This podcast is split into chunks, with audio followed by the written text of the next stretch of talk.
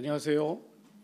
네, 한국에서 인천에서 부평에서 목회하는 예신교회를 섬기는 서도원 목사입니다. 여러분들 만나 뵈서 너무 반가운데 여러분의 표정은 굉장히 좀 굳어 계시네요. 오늘 참 좋은 날입니다. 여러분, 이 날이 하나님 우리에게 복 주시는 날이고 하나님의 기쁨을 누리게 하시는 날이 되는 줄로 믿습니다. 그 기쁨이 저와 여러분 가운데 있기 때문에 주님을 찬양하고 또 하나님의 말씀을 듣고 은혜 받고 세상에 나가 믿음으로 살게 되는 용기와 힘을 얻게 되어질 줄 믿습니다. 데살로니가전서 5장 18절 말씀, 아마 다 외우고 있는 말씀이겠죠. 그리스도인의 삶에 있어서 가장 중요한 목표는 뭘까? 교회를 짓는 걸까요? 장로가 되는 걸까요? 그리스도인의 삶에 있어서 가장 중요한 목표는 나의 삶을 통해서 하나님의 뜻이 이루어지는 것입니다. 그렇게 되기를 주의 이름으로 축원합니다. 나를 통해서 하나님이 일하시고 나를 통해서 주님의 뜻이 이 세상 가운데 이루어진다면 이것보다 더 큰 영광과 기쁨이 우리에게는 없으리라 그렇게 생각합니다. 그런데 오늘 말씀은 우리에게 명확하게 우리가 하나님의 뜻을 이루며 살아가고 더 없는 영광 가운데 살아갈 수 있는 길을 제시해 주고 있습니다. 그것은 뭐냐면 범사에 감사하라는 것입니다. 여러분, 범사에 감사하는 삶을 살아가시기를 주의 이름으로 간절히 부탁을 드립니다. 인생을 정말 행복하게 살아가는 방법 가운데 하나가 뭐냐면 감사하며 사는 것입니다. 만약에 우리가 주어진 모든 것에 대해서 감사한다면 우리는 정말 완벽하게 행복한 삶을 살아갈 것입니다. 그러나 우리 인생 가운데 한두 가지만 감사한다면 그 나머지는 불행하게 살아가는 사람이 되겠죠. 그래서 이렇게 말할 수 있습니다. 인생이란 감사하는 것만큼 행복하다. 저는 여러분들이 모든 것에 감사함으로써 모든 것에 행복한 인생을 살아가는 주님의 자녀들이 되시기를 주의 이름으로 간절히 축복합니다. 사실 범사에 감사하라는 이 말씀은 결코 쉽지 않습니다. 왜냐하면 우리 인생에 찾아오는 그런 모든 상황들은 때로는 우리가 원하지 않는 상황이 닥쳐옵니다. 우리가 전혀 기대하지 않았던 일, 이런 일은 정말 내 인생에 일어나지 않았으면 좋겠다라고 생각했던 그런 일들이 우리 앞에 닥쳐오기 때문에 모든 상황 속에서 감사한다는 것은 결코 쉬운 일이 아닙니다. 많은 사람들이 감사를 어떻게 하느냐 하면 자기에게 좋은 일이 있을 때, 자기가 소원하던 것들이 이루어졌을 때, 뭔가 대단한 성취를 이루었을 때 감사하려고 합니다. 하지만 성경은 그런 일이 있을 때 감사하라고 하지 아니하고 우리에게 범사에 감사하라고 말하고 있습니다. 너희가 원하지 않은 상황이 너희에게 닥쳐도 감사해라. 너희가 기대하지 않던 상황이 닥쳐도 감사해라. 너희가 정말 이런 일은 내 인생에 일어나지 않았으면 좋겠다고 생각했던 그런 일들 앞에서도 감사하라고 성경은 우리에게 이야기하고 있습니다. 만약에 우리가 감사의 조건을 세상 사람들과 똑같이 갖고 있다면 우리는 결코 범사에 감사할 수 없을 것입니다. 사랑하는 유로룩스 가족 여러분, 우리에게는 분명한 한 가지 믿음이 있습니다. 그것은 뭐냐면 하나님께서 우리의 인생을 이끌어 가신다는 믿음입니다. 여러분 믿으시죠? 옆분에게 한번 고백해 보세요. 하나님께서 나의 인생을 이끌어 가십니다. 한번 해보세요. 세상 어느 교회에 가도 이걸 시키면 다 이렇게 합니다. 성의 없게. 저희 교회도 똑같습니다. 그래서 저는 항상 눈을 마주치고 손을 붙잡고 마음을 담아서 하나님께서 나의 인생을 이끌어 가십니다. 다시 한번 해보세요.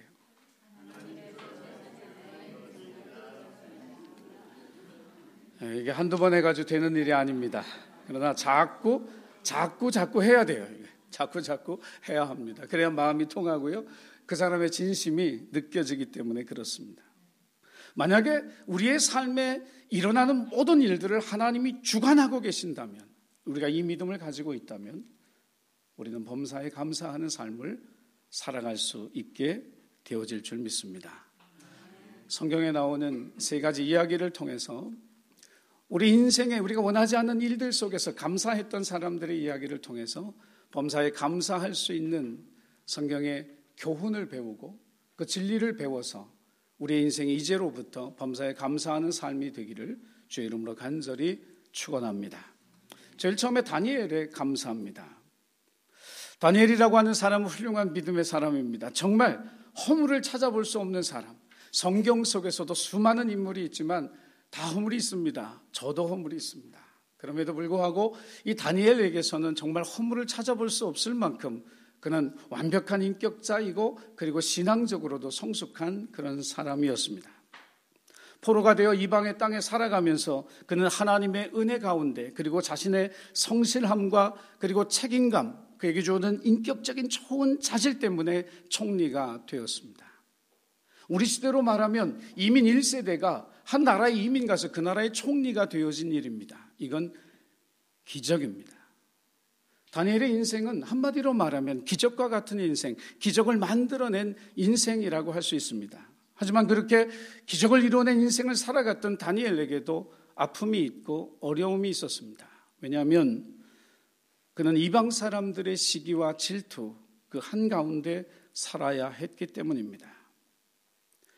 우리는 많은 성공한 사람들을 보면서 진정으로 축복할 수 있는 그리스도인이 되시기를 주의 이름으로 부탁을 드립니다. 다른 사람이 잘 되는 것을 축복해야 합니다. 다른 사람이 승진하고 다른 사람이 좋은 것들을 성취할 때 그것을 마음으로부터 축복하고 칭찬하고 격려할 수 있는 사람이 되어질 때 하나님께서 우리를 세워주시는 은혜를 저와 여러분이 누리게 되어질 줄 믿습니다. 성공했지만 그의 곁에는 늘 그를 시기하고 질투하고 어떻게 하면 저 사람을 그 자리에서 끌어내릴까 이 생각만 하고 있는 사람들이 그의 주변에 있었습니다. 다니엘을 통해서 우리는 그의 성실함을 배워야 합니다. 그는 정말 성실한 인격자였습니다. 한결같은 사람이었죠.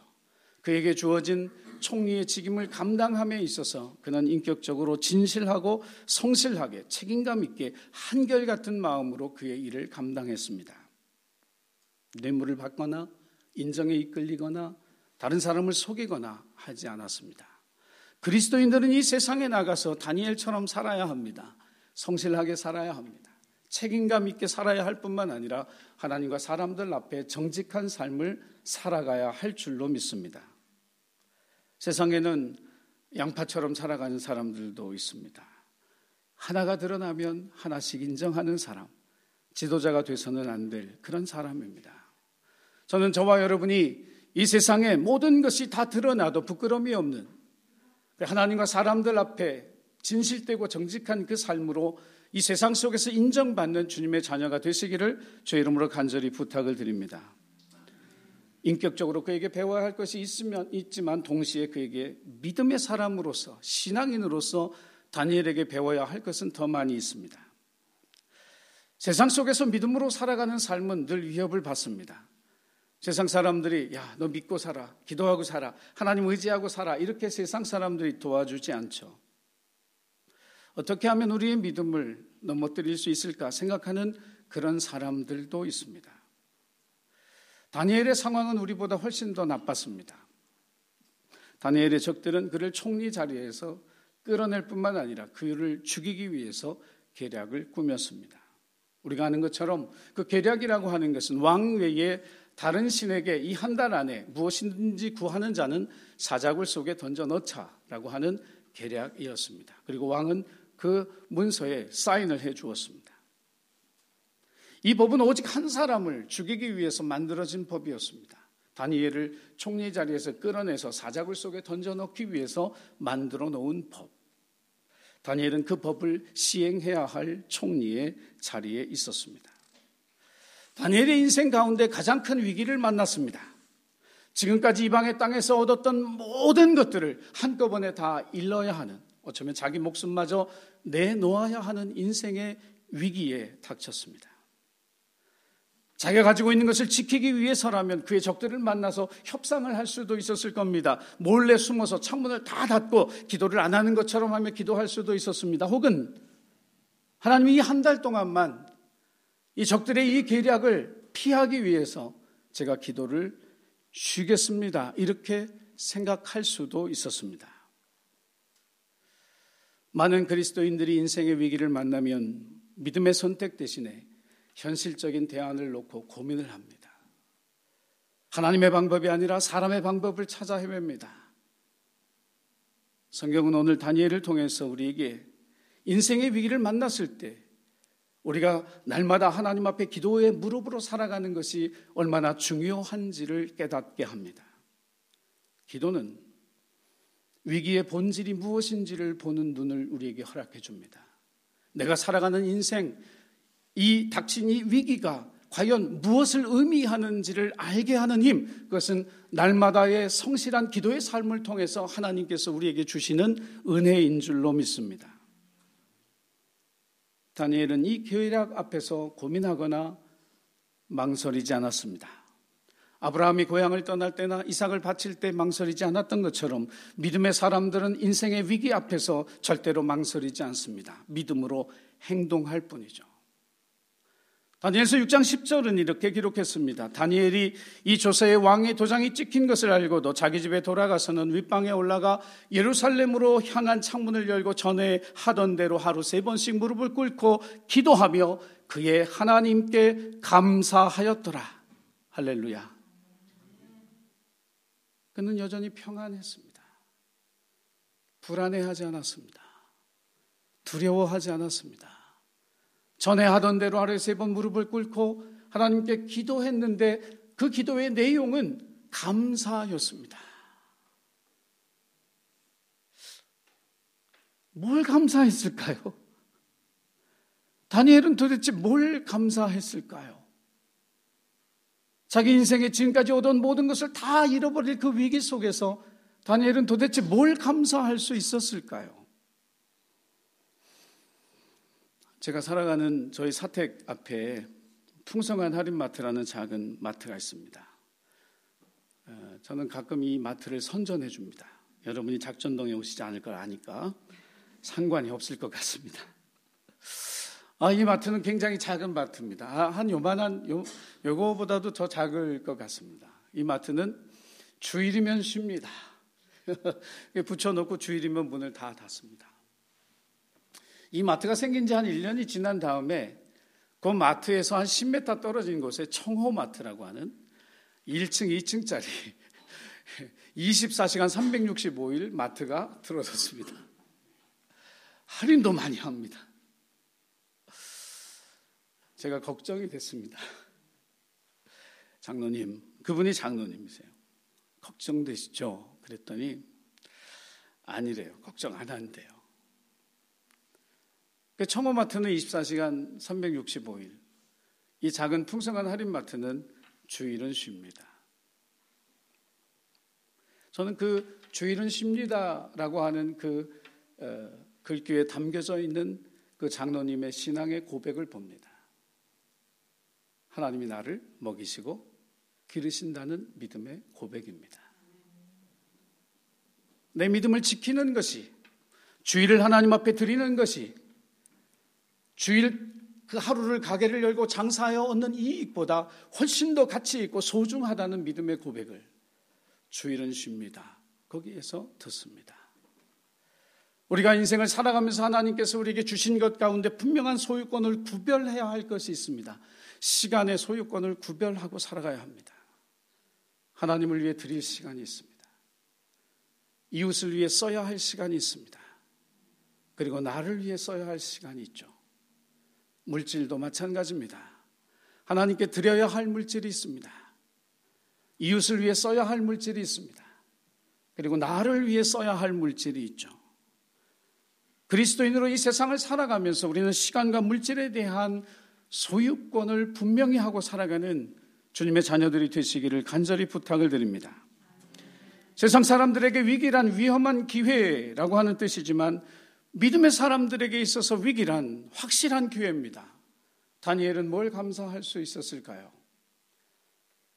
저는 다니엘이 이렇게 기도했다고 믿습니다. 하나님, 감사합니다. 저는 믿습니다. 내 믿음을 부끄럽게 하지 않으실 주님을 나는 신뢰합니다. 이 일로 인하여 살아계신 하나님을 이방의 땅에서 증거하게 하실 줄 믿습니다. 그래서 감사합니다. 내가 사자굴 속에 들어가 던져져 내 목숨을 잃는 것이 아니라 하나님이 이 일을 통해서, 내가 만난 이 인생의 위기를 통해서 하나님이 살아계시다는 사실을 이방의 땅에 나타나게 하실 줄 내가 믿습니다. 그래서 하나님 감사합니다. 이것이 다니엘의 감사의 기도였습니다. 다니엘서 6장 26절에 다리오 왕이 사자굴을 쫓아와서 이렇게 얘기합니다. 내가 이제 조서를 내리노라. 내 나라 관할 아래에 있는 사람들은 다 다니엘의 하나님 앞에서 떨며 두려워할지니 그는 살아계시는 하나님이시요 영원히 변하지 않으실 이시며 그의 나라는 멸망하지 않고 그의 권세는 무궁할 것이다. 이것이 예수 믿는 사람의 입에서 나온 고백이 아니라 이방의 왕의 입을 통해서 하나님이 영광을 받으신 고백인 줄로 믿습니다. 사랑하는 유로룩스 가족 여러분, 어쩌면 우리 인생의 모든 것을 다 잃어버릴 위기가 닥쳐올지 모릅니다. 하지만 그 위기는 우리 인생의 모든 것을 다 잃어버릴 그런 사건이 일어나는 그런 위기가 아니라 살아계신 하나님을 이 세상에 증거할 믿음의 기회가 되는 줄 믿으시고 인생의 위기 앞에서도 감사할 수 있는 저와 여러분이 되기를 주의 이름으로 간절히 축복합니다. 두 번째는 오병이어의 감사입니다. 오병이어의 감사. 제 이메일 주소가 hnsd5025입니다. hnsd. 그 의미가 없는 거라 자꾸 물어봐요, 처음에 사람들이. 제가 처음에 이메일 이 주소를 만들 때 고민을 많이 했습니다. 그러다가 내가 정말 좋아하는 성경의 이야기를 가지고 이 이메일 주소를 만들어야 되겠다 이 생각을 하고 하늘 씨앗 오병이어 이렇게 했어요. 그래서 헤븐스 시드 5025는 오병이어를 대충 이렇게 따라간 겁니다. 이해하셨죠? 네. 그래서 하늘 씨앗 HNSD 5025는 하늘 씨앗 오병이어입니다. 이 주소를 쓰면서 저는 하나님 앞에 그런 기도를 했습니다. 하나님, 저도 오병이어처럼 쓰임받게 하옵소서. 오병이어는 작은 것입니다. 부족한 것이죠. 사람들이 불행하다고 느낄 때가 언제냐 하면 부족하다고 느낄 때 사람들은 불행하다고 생각합니다. 그래서 더 많이 가지면 행복할 것 같죠. 그래서 자기를 자꾸만 채우려고 살아갑니다. 그러나 여러분, 부족함이 없는 삶이 과연 축복일까? 여러분, 정말 행복한 사람은 부족함이 없는 사람이 아닙니다. 왜냐하면 지금까지 여러분 살아오시면서 제가 물어볼게요. 만족하며 살아오신 시간이 많으셨어요? 부족하다고 느낀 시간이 많으셨어요? 이제 솔직해지자고요. 솔직하게. 만족하며 살아온 시간이 많으셨어요? 부족하다고 느끼며 살아온 시간이 많으셨어요? 주로 이제 분리하면 대답을 안 하시는 거죠. 거의 속성이 그래요. 저도 그래요. 근데 부족하다고 느끼며 살아온 시간이 훨씬 많아요. 만족해요, 하나님 감사해요, 충분해요 보다는 하나님 늘 뭔가 부족해요 이렇게 살아온 시간들이 훨씬 많아요. 앞으로의 인생은 어떨까요? 대답해 보세요. 앞으로의 인생은 충분해요, 만족해요, 감사해요가 많을까요? 부족해요가 많을까요? 그렇게 살아가시게 되기를 축원합니다. 어떤 사람이 행복한 사람이냐 하면 부족함이 없는 사람이 아니라 부족함을 감사할 줄 아는 사람이 행복한 사람입니다. 부족한 가운데 나누며 베풀어 줄 수 있는 사람, 그 사람이 행복한 삶을 살아가는 사람이죠. 남태평양에 나우루라고 하는 작은 나라가 있습니다. 2006년 통계를 보면 인구가 10,000명이 채 안 되는 그런 나라예요. 이 나라가 1980년도에 국민소득이 3만 불이었습니다. 세계에서 제일 잘 살았어요. 세금을 안 받았습니다. 병원비도 안 받았습니다. 학교, 아이들 다닐 때 그 학교도 무료였습니다. 심지어 전기요금도 무료였습니다. 어떻게 이 조그만 나라, 인구 10,000명도 안 되는 이 작은 섬나라가 어떻게 그렇게 잘 살았을까? 알바스트로스라고 하는 새를 아시나요? 그 새 똥 때문이었습니다. 똥. 아이들은 똥에 반응합니다. 이게 아이들 설교할 땐 똥 얘기를 하면 아주 히트를 쳐요. 이 수백 년 동안 이 알바스트로스들이 똥을 싸놨는데 그게 이 바다, 이 해변의 이 바닷물과 함께 이렇게 변하면서 인광석이 됐습니다. 석유보다 훨씬 비싼 광물이죠. 그래서 그것을 팔기 시작했습니다. 그래서 부자가 됐어요. 2003년부터 인광석이 고갈되기 시작했습니다. 20년 동안 지상 낙원처럼 살았던 이 작은 섬은 황폐화되기 시작했습니다. 농사를 짓지 않았기 때문에 인스턴트 식품을 먹어서 국민의 90%가 비만에 걸렸습니다. 그리고 지금은 해수면의 상승으로 인해서 이 섬 나라의 존재 자체가 위협을 받는 그런 황폐한 섬이 되었죠. 부족함이 없는 것이 과연 행복일까? 이 나우루라고 하는 작은 섬 나라의 이야기는 우리에게 부족함이 없는 것이 결코 행복한 것이 아니라고 이야기하고 있습니다. 다윗의 삶 속에서 가장 불행하고 가장 비극적인 사건, 남의 아내를 빼앗고 그 남편을 전장터에 내보내서 죽였던 그 사건은 그가 왕궁에서 왕으로 모든 것이 부족함이 없이 살아갈 때 일어난 일이었습니다. 하나님이 나단을 보내서 그를 책망하셨을 때 사무엘하 12장 8절에 보면 하나님은 그를 책망하기를 야, 만일 그것이 부족했더라면 내가 이것저것 너에게 더 주었을 거다. 내가 너에게 부족함이 없이 주었음에도 불구하고 너는 욕심을 부렸다. 이렇게 다윗을 책망했습니다. 그런 다윗의 변질이 너무 안타까웠어요. 풍요로움 속에 살면서 부족함 없이 살면서 욕심 부리는 다윗이 너무 안타까워서 하나님께서 아들 압살롬의 반란을 통해서 다윗을 광야로 내몰았습니다. 사무엘하 15장 30절에 보면 그는 압살롬 자기 아들의 반역 때문에 궁에서 쫓겨나와 머리를 가리고 맨발로 울면서 갔다고 성경은 기록했습니다. 한 나라의 왕이 자기 얼굴을 가리고 신발도 못 신고 울면서 그 광야의 길, 유다 광야의 길을 걸어가고 있는 것이죠. 저는 이것이 하나님의 사랑이라 믿습니다. 하나님이 다윗을 사랑하셨기 때문에 다윗을 궁에서 쫓아내서 광야로 내몰고 있다고 믿습니다. 하나님은 사랑하는 종 다윗이 그 풍요함 속에서 죄를 짓고 탐욕 속에서 멸망하는 삶을 살아가는 것보다 사울왕의 칼날을 피해 도망치면서 죽음의 공포와 두려움 모든 것이 부족하던 그 상황 속에서 여호와는 나의 목자시니 내게 부족함이 없다고 믿음으로 고백하던 그 시절의 다윗이 되기를 원하셨던 것입니다. 그렇게 생각하면 부족함은 은혜요, 부족함은 하나님의 사랑의 또 다른 측면이요, 하나님의 능력이 역사하는 도구가 되어지는 줄로 믿습니다. 오병이어의 이야기가 동일한 메시지를 우리에게 전해줍니다. 주님의 말씀을 사모하는 사람들이 베세다 들판에 모였습니다.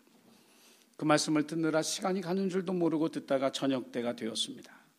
예수님의 마음에 이 사람들을 그냥 보내는 것이 너무 안타까워 제자들에게 너희가 먹을 것을 주라고 이야기하셨습니다. 너희가 먹을 것을 주라. 저는 이 말씀을 읽으면서 문득 하나님께서 오늘 나에게 주시는 말씀이구나. 그리고 이 말씀을 그렇게 받아들였습니다. 그리스도인들은 먹을 것을 주는 사람들입니다. 이 세상에 굶주린 영혼들에게 영의 양식을 주고 이 세상에 굶주린 사람들의 배를 채우는 역할을 감당하는 것, 이것이 그리스도인의 사명이요 삶이라고 믿습니다. 주님 오늘도 우리 모두에게 말씀하십니다. 너희가 먹을 것을 주라.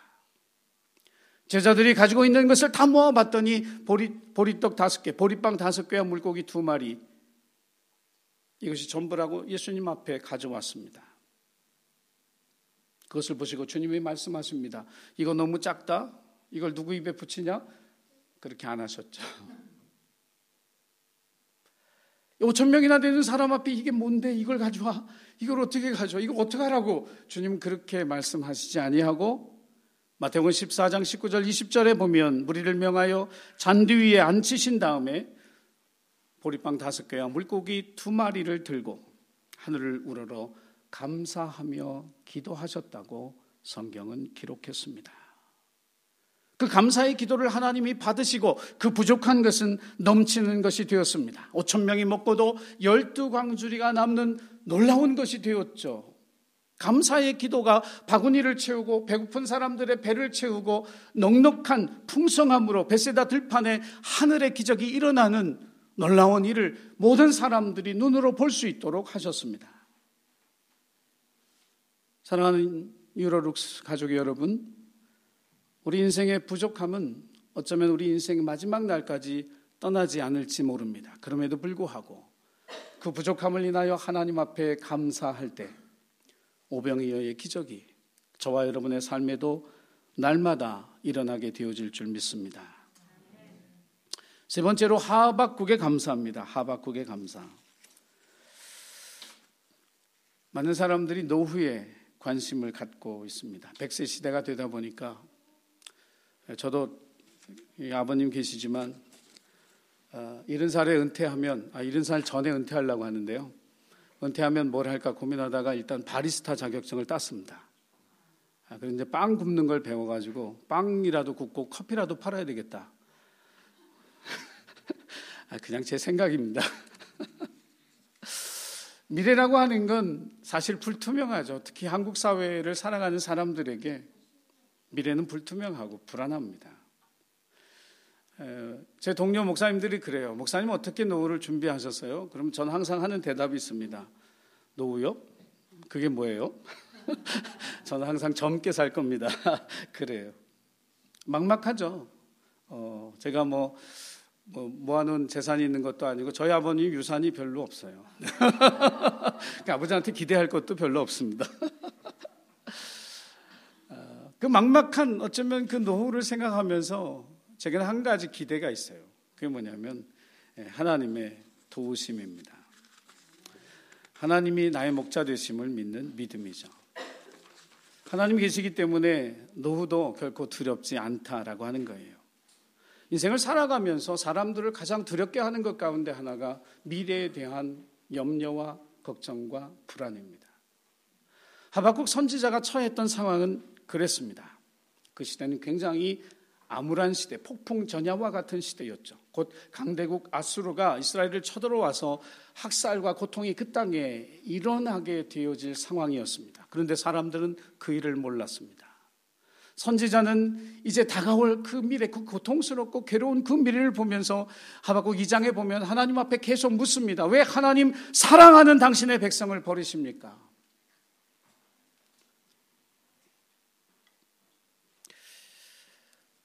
그 학살과 고통의 미래를 기다리면서 그가 하박국 3장 17절에서 노래했던 것은 이스라엘의 상황입니다. 무화과 나무가 무성하지 못하고 포도나무에 열매가 없고 감람나무에 소출이 없고 밭에 먹을 것이 없고 우리의 양도 없고 외양간에 소도 없고 그런 상황이 우리에게 올 거라는 거예요. 우리에게 미래가 없다는 거예요.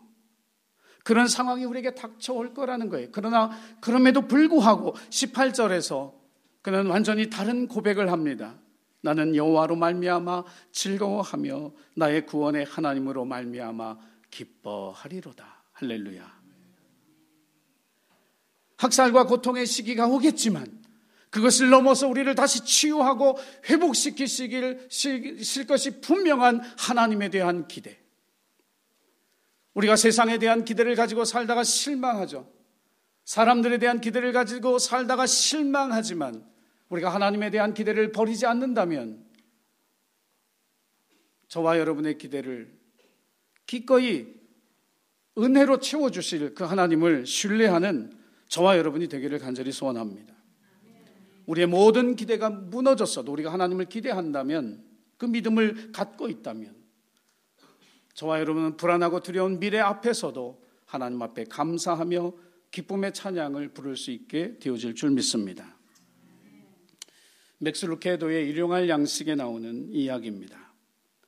지금부터 100년 전에 영국의 웨스트 스탠리라고 하는 지역에 광산이 붕괴되어서 많은 광부가 매몰되어 죽었습니다. 그들을 위한 위로 예배를 드리면서 그 지역의 주교였던 핸들리 모울이라고 하는 목사님이 이렇게 그들을 가족들을 위로하는 예배에서 설교했습니다. 저는 하나님이 이렇게 끔찍한 재앙을 허락하신 까닭을 이해할 수 없습니다. 하지만 우리는 그분을 신뢰해야 하고 모든 일이 선하게 마무리되어질 것을 믿어야 합니다. 제게는 어머니가 물려주신 아주 오래된 책갈피가 하나 있는데 비단으로 만들어졌습니다. 그런데 이 책갈피의 안과 밖은 그 모습이 전혀 다릅니다. 안쪽은 온갖 매듭과 실이 이리저리 얽히고 설켜서 이게 도대체 뭔지 마치 초보자가 술을 놓은 것 같은 그런 형편없는 모습이지만 뒤집어서 밖을 보면 아름답게 수놓은 글자가 보입니다. 하나님은 사랑이시라. 우리가 마주하는 인생의 위기, 우리의 삶에 있는 부족함, 미래에 대한 불안함, 두려움, 이것과 마주하면서 저는 여러분들이 얽히고 설킨 그 책갈피의 안쪽을 바라보는 그런 사람들이 아니라 언젠가 우리에게 닥쳐진 이 모든 일들의 의미를 깨닫게 하실 하나님을 기대하며, 하나님은 사랑이시라, 지금도 우리의 삶에 이야기해주고 계신 그 하나님의 뜻을 깨닫는 저와 여러분이 되기를 간절히 소원합니다. 사랑하는 유로룩스 가족 여러분, 범사에 감사함으로 주님의 뜻을 이루어드리는 하나님의 복된 자녀들이 되시기를 주의 이름으로 축복합니다.